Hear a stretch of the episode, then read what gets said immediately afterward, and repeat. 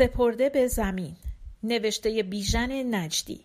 از کتاب هشتاد سال داستان کوتاه ایرانی به انتخاب حسن میرابدینی. گوینده دینا کاویانی. تاهر آوازش را در حمام تمام کرد و به صدای آب گوش داد. آب را نگاه کرد که از پوست آویزان بازوهای لاغرش با دانه های تند پایین می‌رفت. بوی صابون از موهایش میریخت. هوای مه شدهی دور سر پیرمرد میپیچید. آب تاهر را بغل کرده بود. وقتی که حوله را روی شانه هایش انداخت احساس کرد کمی از پیری تنش به آن حوله بلند و سرخ چسبیده است و واریس پاهایش اصلا درد نمی کند. صورتش را هم در حوله فرو برد و آنقدر کنار در حمام ایستاد تا بالاخره سردش شد.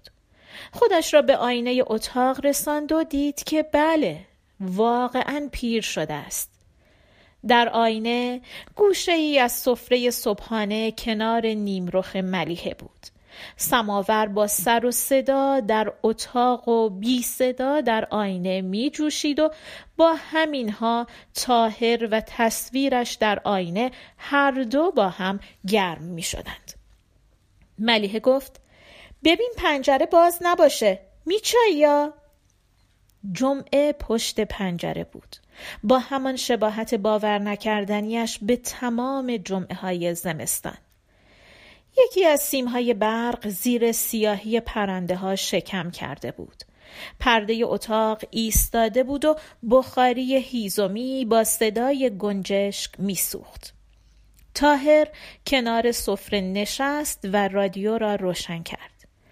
با یازده درجه زیر صفر سردترین نقطه کشور استکان چای را برداشت.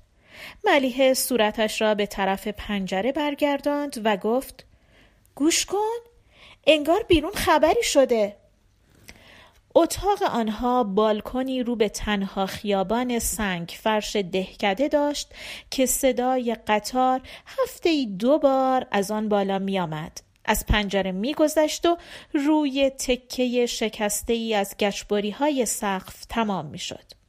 روزهایی که تاهر دل و دماغ نداشت که روزنامه های قدیم را بخواند و بوی کاغذ کهنه حالش را به هم می‌زد و ملیه دست و دلش نمی‌رفت که از لای دندانهای مصنوعی آواز فراموش شده ای از قمر را بخواند.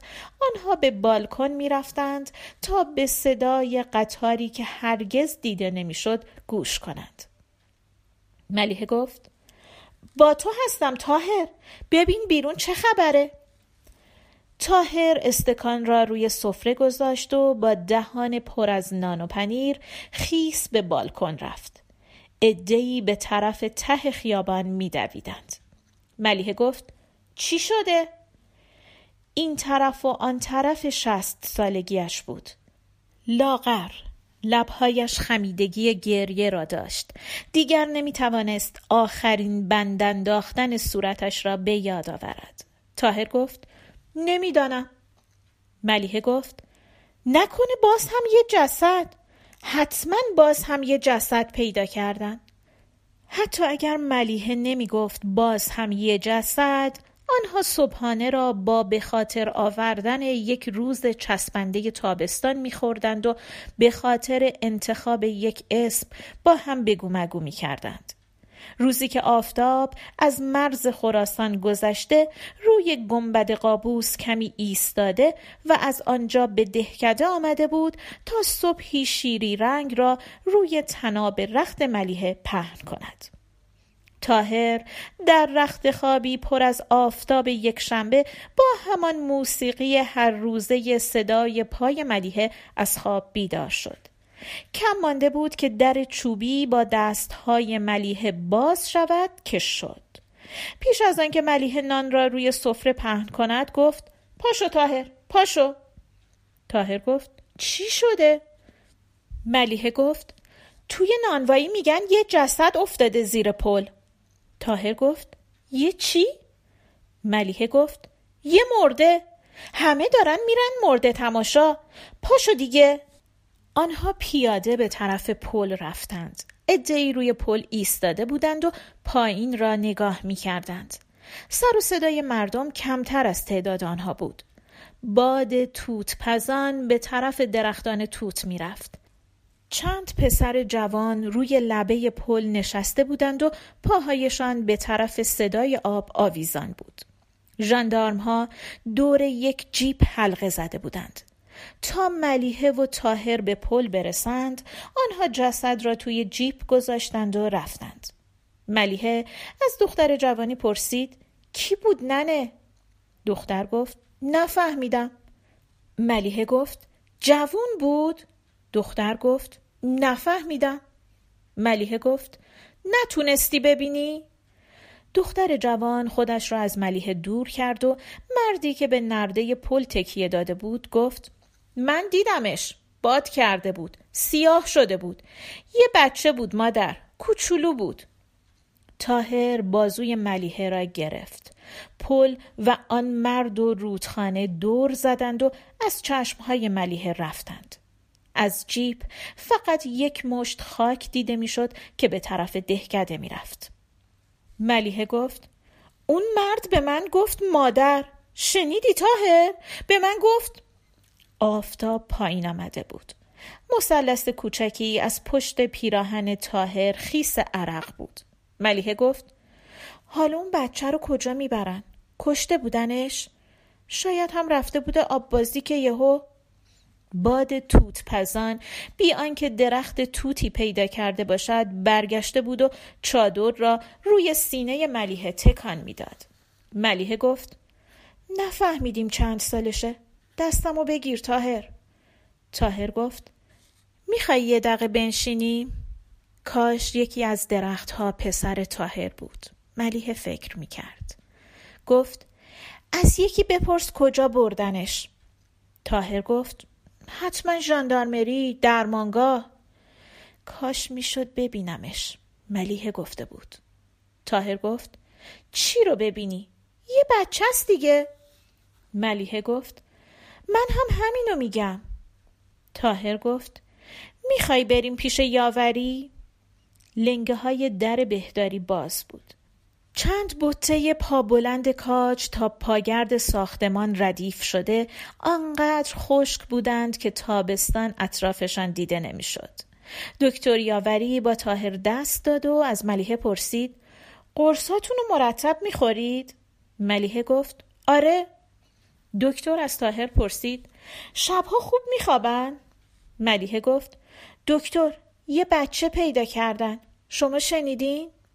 دکتر گفت بله ملیحه گفت حالا کجاست؟ دکتر گفت گذاشتنش توی انبار ملیحه گفت انبار؟ یه بچه رو تو انبار؟ دکتر گفت می‌دانید که ما اینجا سردخانه نداریم ملیحه گفت بعد چی کارش می‌کنن؟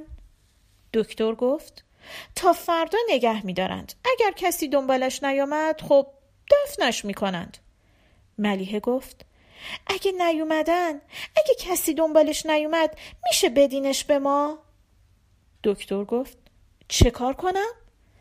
تاهر گفت بچه را بدن به ما بدن به ما که چی ملیحه؟ ملیحه گفت دفنش می‌کنیم خودمون دفنش می‌کنیم بعد شاید بتونیم دوستش داشته باشیم.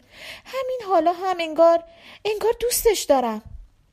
ملیحه خودش را برد توی چادر و گریهی که از پل تا درمانگاه با ملیحه راه رفته بود زیر چادر ملیحه وول خورد و چادر روی شانه های لاغر پیرزن لرزید و مشتی از چادر ملیحه پر از آب دماغ شد تاهر لیوانی را از آب پر کرد.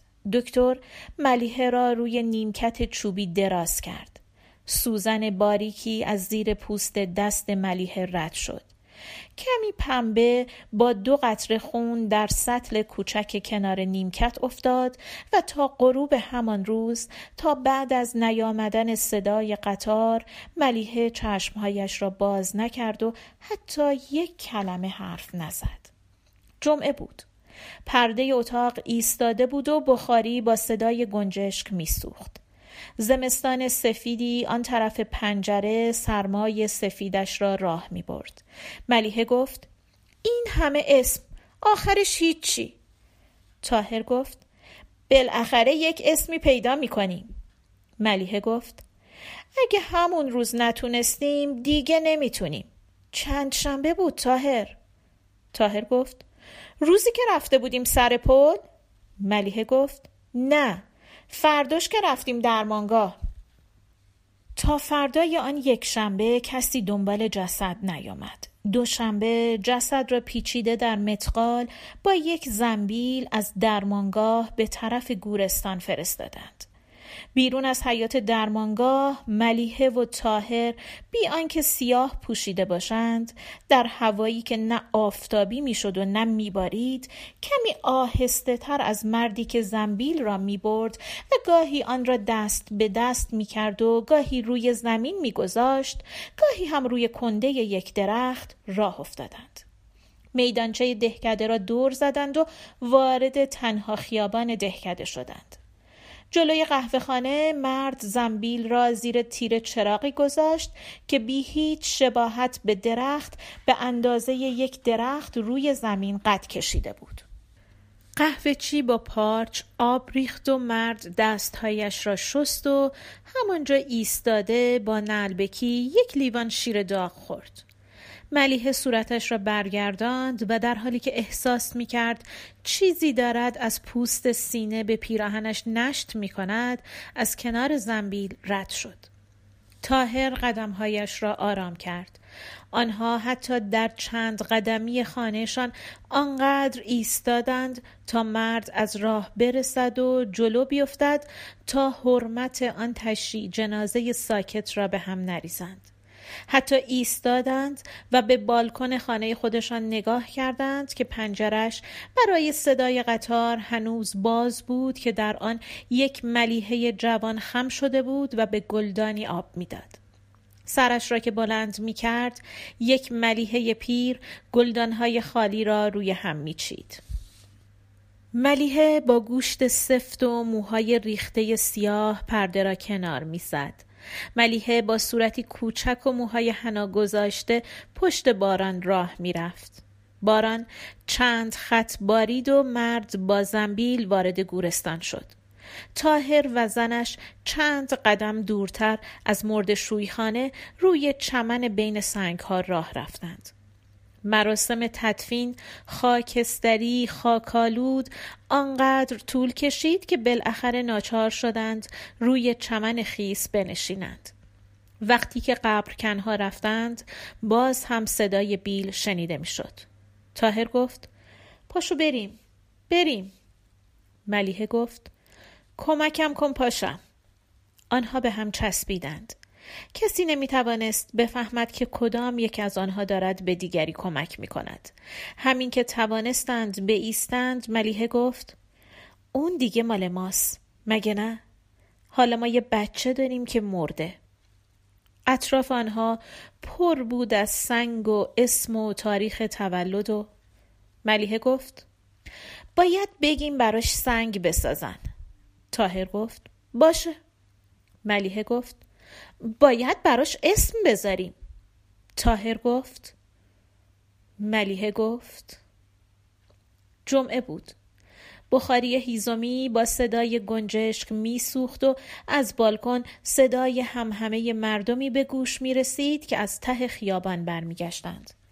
آنها آنقدر سر و صدا می کردند که تاهر و ملیحه نتوانستند صدای آمدن و یا دور شدن قطار را بشنوند.